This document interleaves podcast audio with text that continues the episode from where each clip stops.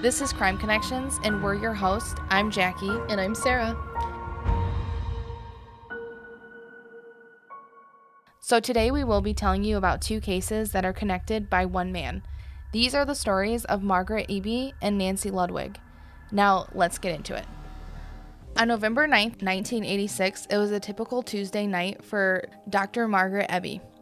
While we don't know exactly what she was doing, but we could say that the 55 year old music professor and provost for U of M in the Flint, Michigan location was probably preparing to go to bed for the following school day. She lived alone in a small cottage that she rented from Wren Mott on the Charles Stewart Mott estate. And the estate is a part of the American Public Gardens Association and is involved with public outreach. It's extremely beautiful. Um, the property is extremely beautiful. So if you get the chance to either Google it or if you get the opportunity to go check it out in person, I highly recommend it. Yeah. But on this faithful night, Dr. Eby would not be getting any rest. What happened to her is one of the most notorious cases that the Flint, Michigan community has experienced. Margaret was stabbed multiple times, raped, and nearly decapitated. She was found laying on a heated blanket in her bed, which more than likely would interference with evidence and figuring out the exact time of death. She was last reported being seen on November 7th. It is not known if her killer had put her on the heating blanket intentionally or if it was by accident because she may have been in bed or getting ready for bed. The Flint police did say that there was no forced entry, which made them think that it was someone that she may have known. The only other evidence that they had collected was a bathroom faucet, which had a fingerprint on it, and semen from a rape kit. This murder was a huge shock to the community because she was such a big influence to not only her friends and family, but as a music professor. She helped shape the youth's minds and was an inspiration to many young people in the area. Due to the timing and the fact that there were no witnesses, Margaret's case went cold. There was a partial print and DNA, but unfortunately, DNA just wasn't what it is today. And it wouldn't get there until I believe 1985. It wasn't even useful in court until 1987 or something. Exactly. Like yeah. So, well, and not only that, but Michigan was typically slower when it came to new technology. Right. So they also had that against them. And like everyone was very skeptical when DNA first became a thing, too. Exactly, especially in the court. The locals and families have also said that they felt as though Dr. Eby's case may have been put on the back burner or forgotten quickly because just 90 days after she was murdered, there was a huge killing of six cocaine drug ring men, and which was a huge story in Flint and still is till this day. So, for 16 years, the family and the community had no answers. There were many factors that paused the investigation of her case, not because people weren't looking, but because the police department just didn't have the funding to do the DNA testing. The Flint police actually brought in state troopers and created a cold case unit to help solve this case, according to the junior staff sergeant at the time. At the time of the murder, the Flint police ran the fingerprint through the system but that system only included Michigan, like it was only a Michigan database. So they didn't get any hits from it. That and like you'd have to be in the database to match with someone. Like it wasn't just everyone's fingerprints. Exactly. Yeah, like you had to have been I, a criminal beforehand. Mm-hmm. Or worked at a bank or something like that. Yeah, yeah. A few years later, Margaret's son was watching TV and saw on the news that a woman was locally killed in a very similar manner to the way his mother was killed. Well, and it wasn't even like local in their area. It was like 65 to 70 miles away, local to Michigan. Local to like local news. Oh, like okay, it was okay. on his news. Okay, okay. Um, so he actually called the police up and asked if they could look into it being possibly linked to his mother. Once Margaret's kids found out who had killed her, they sued the Mott family. They were extremely mad to have found out that someone that they had hired and given keys to wasn't vetted at all. He had just been in trouble in Florida for robbery and other crimes, and if the Mott's family had just vetted him, their mom would still be alive. He had served two years in prison in Florida before coming to Michigan, which is actually how they linked his fingerprints to Margaret's case. And while there was a gap in time for solving Margaret Eby's case, the person who committed her murder stayed busy. We would also like to tell you a little bit about Nancy Ludwig and how her story became quite the topic of talk, especially for the aviation community in Detroit metro area. On February 17, 1991, 41 year old Nancy Ludwig was a Northwest Airlines flight attendant. She was flying into Detroit for work and planned on staying the night and then heading home the next morning on the first flight home. She left the airport on the airport shuttle headed towards the Hilton Airport Inn. Um, that is now named, and we kind of got some. Um, Conflicting yeah, they were very conflicting, but answers. yeah. So so far, what we found is the hotel. Well, the hotel's still there. We know the hotel is still there. It's either the Delta Hotel by Marriott or the Radisson um, Airport Hotel. Around 9 p.m., Nancy and the other flight attendant on the layover took the elevator from the lobby to the third floor. They said their goodbyes and parted ways. She headed to her room, walking past a noisy ice machine and eventually getting to her room, which was room 354 at an end of a long hallway, and it was also located near the stairwell. Police say that the man that murdered Nancy forced his way into the room as she was entering. They believe he was hiding in the stairwell that was right near her room, waiting for the chance to take advantage of her. Once they were in the room, he tied Nancy up with twine, stabbed her repeatedly, and raped her multiple times. Just like in Margaret's case, her throat was slit to the point that she was nearly decapitated. She had multiple defensive wounds, but despite her efforts to defend herself, he overcame her. She laid lifeless in her own pool of blood until the hotel realized the next morning that she did not check out. The housekeeper walked past her room multiple times and never checked it due to the do not disturb sign on the door. When the housekeeper did go up to check and see why she hadn't checked out yet, she realized that she was murdered or something terrible had happened, so she called the police right away.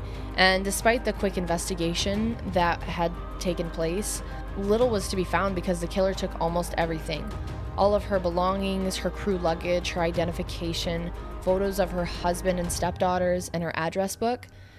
And I'm talking when I say everything, I mean the sheets, the towels, and f- right down to the trash can liners for the trash can. And it was said that he spent a considerable amount of time in there. But he did forget a few things. He tried to clean up after the murder, wiping Nancy down with a washcloth and taking the items that he had brought with him, like the twine that he used to subdue her. He took those things with him. Um, so he, he had to have spent a considerable amount of time just because, like, you're not going to walk out of a hotel that's, you know, has flight crews coming in, regular, like, people, like, staying in Detroit. You, you can't walk out covered in blood. That's just someone's going to see you. Even if you go out the back way, someone's going to see that. But what he did leave behind was enough DNA and some fingerprints. And just like in Margaret's case, DNA was not fully developed just yet. There were multiple tips and eyewitness statements that came in regarding a man loading what looked like Northwest Airlines flight attendant uniforms and luggage into a Chevy Monte Carlo. Um, there were also reports of a strange man in the hotel shuttle staring a little bit too long. And despite all of this, neither of these tips ever panned out, they, and they could never locate either of these mysterious men. Um, there were also some issues which I kind of thought was a little weird, but it doesn't turn out to be really anything. But one of the hotel employees said she knew Nancy and like they were friends, and she was trying to cover up for her boyfriend who also had a Monte Carlo, but her boyfriend didn't do it. We know who did it, and she never knew Nancy because Nancy had never been there before. So it was just really weird. Like she was trying to like include herself or to hide her boyfriend. It was it was weird. I don't Yeah, know. I mean, just why something to lie? ma- yeah, why lie? Because just if he to- didn't do it, he didn't do it. Right. Period. right. Spencer, what are you drinking? I'm drinking only the best coffee in the Midwest. Can you tell me a little bit more? Yes, the best coffee in the Midwest is from Iron Bean Coffee Company. They are a premium small batch, roast to order, veteran owned coffee company. They roast their coffee daily to ensure the highest quality product. Depending on your order time, most orders ship the same day that they're purchased. And with this process, Iron Bean Coffee Company delivers the freshest and finest coffees in America. And Crime Connections featured coffee flavor is Stay Awake. It's murderously caffeinated. And you know, probably due to this case, I would guess that's probably why the hotel changed their name because they had a bad rep for this murder. Yeah. And I know when I was reading, I was seeing that people had stayed at the hotel that she was murdered in, and all of the numbers had have been changed since then. And where she had stayed, the is now like a maid supply closet. like you mean like the numbers for the hotel rooms, right? Yes. Yeah. Okay. Okay. okay. Yeah, they've all changed because what I was, what I'm assuming is people were going there to stay in that exact room Oh yeah, little weirdos. and trying to. Well, I would honestly guess it would probably be people like trying to talk to her spirit, Like ghost hunters and Yes. things. Okay. Uh, so yeah, I thought that was pretty interesting, which is why it was hard to find The exact the name exact of the name because some people were saying it was this one, some people were saying that one, and we I couldn't find an exact picture of the hotel, sh- like the crime scene photos. I couldn't find. But when she didn't show up the following day, her husband Art was worried. And he knew something really terrible had to have happened because a few hours later, the police showed up at his door. And from that moment, he said his life was never the same.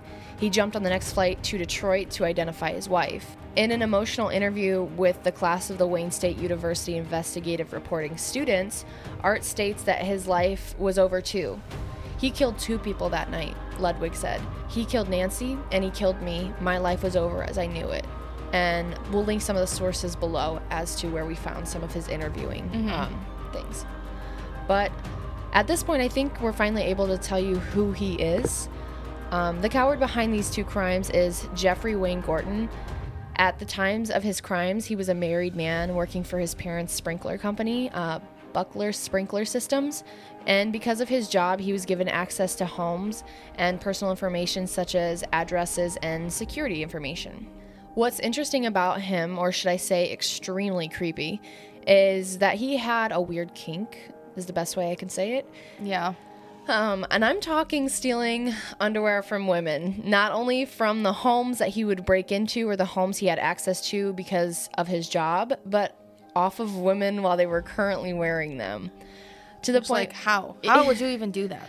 I think one of the things uh, there was a lady at a payphone and she was like using the payphone and he tried to like rip her panties off of her from underneath her dress. Oh my she, Yeah, and so he got caught for that one. So he was in the Navy and he was arrested in San Diego because of this. I'm guessing he got dishonorably discharged if he was. I in the would assume, yeah. Yeah, I would hope so. I would hope so.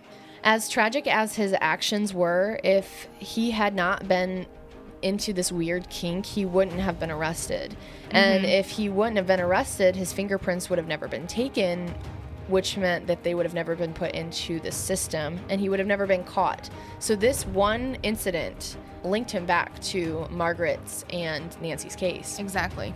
So at the time, it didn't mean that much, other than he was a creepy man. But this ended up being a huge factor when it came to solving Margaret Eby's and Nancy Ludwig's murders. The early 90s offered many developments technology wise. In Germany, they launched AFIS, which is the automated fingerprint identification system. And it wouldn't be until the late 90s the United States hopped on board with this. This system can be used for fingerprint identification and or verification, but in short this means people committing crimes will have a harder time getting away with them. And that's what happened for Jeffrey Gorton because he committed those weird kink panty mm-hmm. crimes. They had his fingerprints Exactly. Yeah. which then tied him back into this. And so AFIS, because it became a national thing and everyone is sharing fingerprints, that's how they got his fingerprints from Florida all the way into Michigan, Yep. Because they were finally able to share from state to state. Mm-hmm. which was a huge development. So Mr. Gorton believed he was smart enough to get away with his crimes. And yes, both cases did go cold for over a decade, but when he left his DNA and fingerprints at both crime scenes, the DNA that he left behind and the prints that he left behind on Margaret's faucet or in the Hilton Airport Inn, they were linked to his prints that were taken from his less sinister but still creepy arrest for stealing women's panties. We can thank his infatuation with women's undergarments as part of the reason these cases were blown open. Both families kept their loved ones in the media for all of those years. By no means were either woman forgotten about, to the point where Nancy had an $80,000 reward for any information leading to uh, who killed her. Which is huge. Huge, because we've had other cases where we've talked about reward systems for Crime Stoppers only being like a very low amount for other things. But mm-hmm. I don't know if it was because she was out of state and she she worked for a big company. Like, avi- the aviation community is huge. You are family with everyone. So it could have been one of those things where it's like, people are not going to stop looking for this person. And she was just doing her job, minding her business. Like I said, both families kept their loved ones in the media for all of those years, and by no means were either woman forgotten about. Today, we still talk about them. Nancy Ludwig is a case that honestly I did not know about until I started my career as a flight attendant. I remember the day I heard about her case because, to be completely honest, I was horrified. I was my first shift working as a flight attendant, and an older flight attendant, which we call them senior mamas, she was like, Oh, make sure you're careful going on your layovers because there. Did you hear about that flight attendant that got murdered in Detroit? And I was like, What? And I'm thinking it's like new. Like I was mm-hmm. terrified. Yeah. And she was like, "Oh no, sweetie, this happened a long time ago, but but you just never know." And Well, that makes me question do they teach you anything when you're getting hired into. Um, so A company? basically, they just are like always check the room, not only for bed bugs, but check the room for like creepy people hiding in closets and stuff. Um, and yeah, so I mean, they just are always talking about like make sure your situations, like you're situationally aware of what's going on around you because you never know, especially like it's just I don't know, it's it's really easy to get lost and caught up in the moment when you're working and you're like, oh, I just want to go to the hotel and relax. Yeah. So th- that's why like they were put so much emphasis on the creepy guy in the hotel shuttle staring too long because she was a beautiful lady. Like I looked at her pictures online, like she's very attractive, and so you know maybe he saw her in- on the shuttle and was like, oh, I want her. But I, mm-hmm. that's not the case. He just was. It was like a kind of an opportunity because Yeah, she she was waiting. he was waiting and she would have never they would have never crossed paths otherwise that's the whole reason i wanted to cover this and so i'd also like to mention and i'm sure you probably would agree that was a big span of time that he went from margaret to nancy Yeah. and he clearly was willing to travel to do these crimes because well they're about 70 miles apart Because he was from the Flint area. He worked there, or I would assume because he worked there. Mm-hmm. And obviously he was willing to travel because Detroit, I mean, yeah, it's close, but not yeah just down the road. It's not, yeah, it's not just down the road. So that makes a lot of people that know about this case wonder, well, what was he doing in that span? Because that's like five years ish. Mm-hmm. What did he do in between those? Yeah, because if he was willing to kill, well, and one of the creepiest things to me is obviously he's a creep. Right. He was literally taking freaking underwear off women as they were wearing them. they were wearing them, but which is fine. That's creepy. But the creepiest thing to me is the fact that he wiped her down. yeah, he was probably just trying to like, I don't know, maybe appreciating what he did Well- or like cleaning up evidence. But like, he, I don't know. Well, when I watch, okay, this is this might sound legit stupid, but when I watch Criminal Minds and they talk about taking care of the body after, it's supposedly like them showing remorse Oh, remorse. and yeah, because it's kind of like you're cleaning them and making them Presentable. like perfect again, like before you did all of what you did. oh. So it's kind of like erasing. So that makes me wonder: is that true? Is did he feel remorse?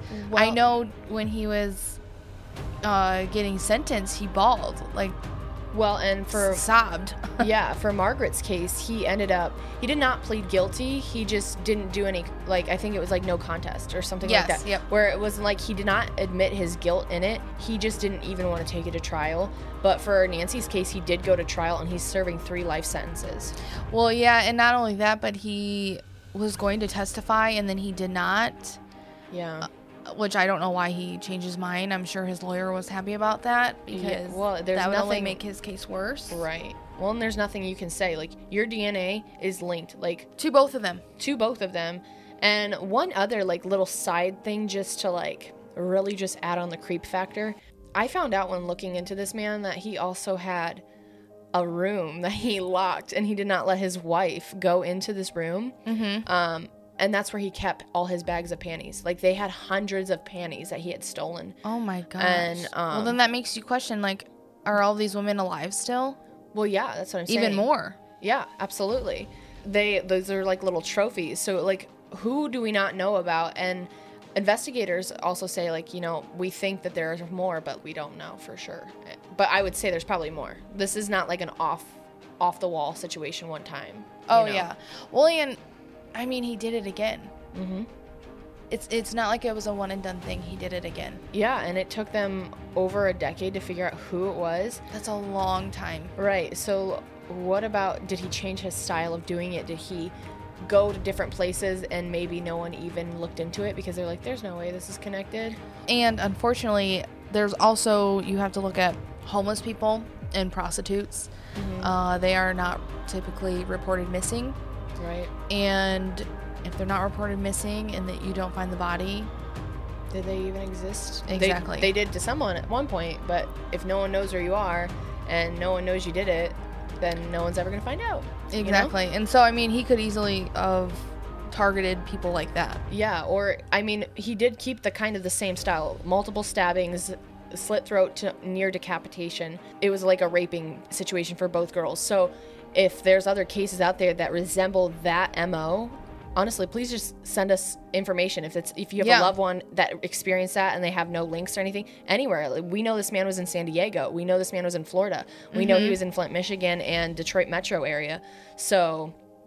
I mean, That's a lot. That's a lot to cover. and all the places in between. So if you hear if you hear this and you have a story where you're like, I have a family member or a friend, or I remember hearing about this for someone local in our area, please like let us know and also contact local law enforcement to just be like, hey, you know, even like the smallest tip, they- Exactly. they, might not mean that much at that time, maybe to you, but they could mean something huge.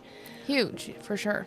So while we were looking into Nancy Ludwig's case, we knew we had to tell you about Margaret Eby as well. But while we were researching their cases, we came across more, well, not more, but another flight attendant that was murdered. And so please join us next week in our part two as we continue to tell you about more murders in aviation. Thank you so much. Thanks, guys.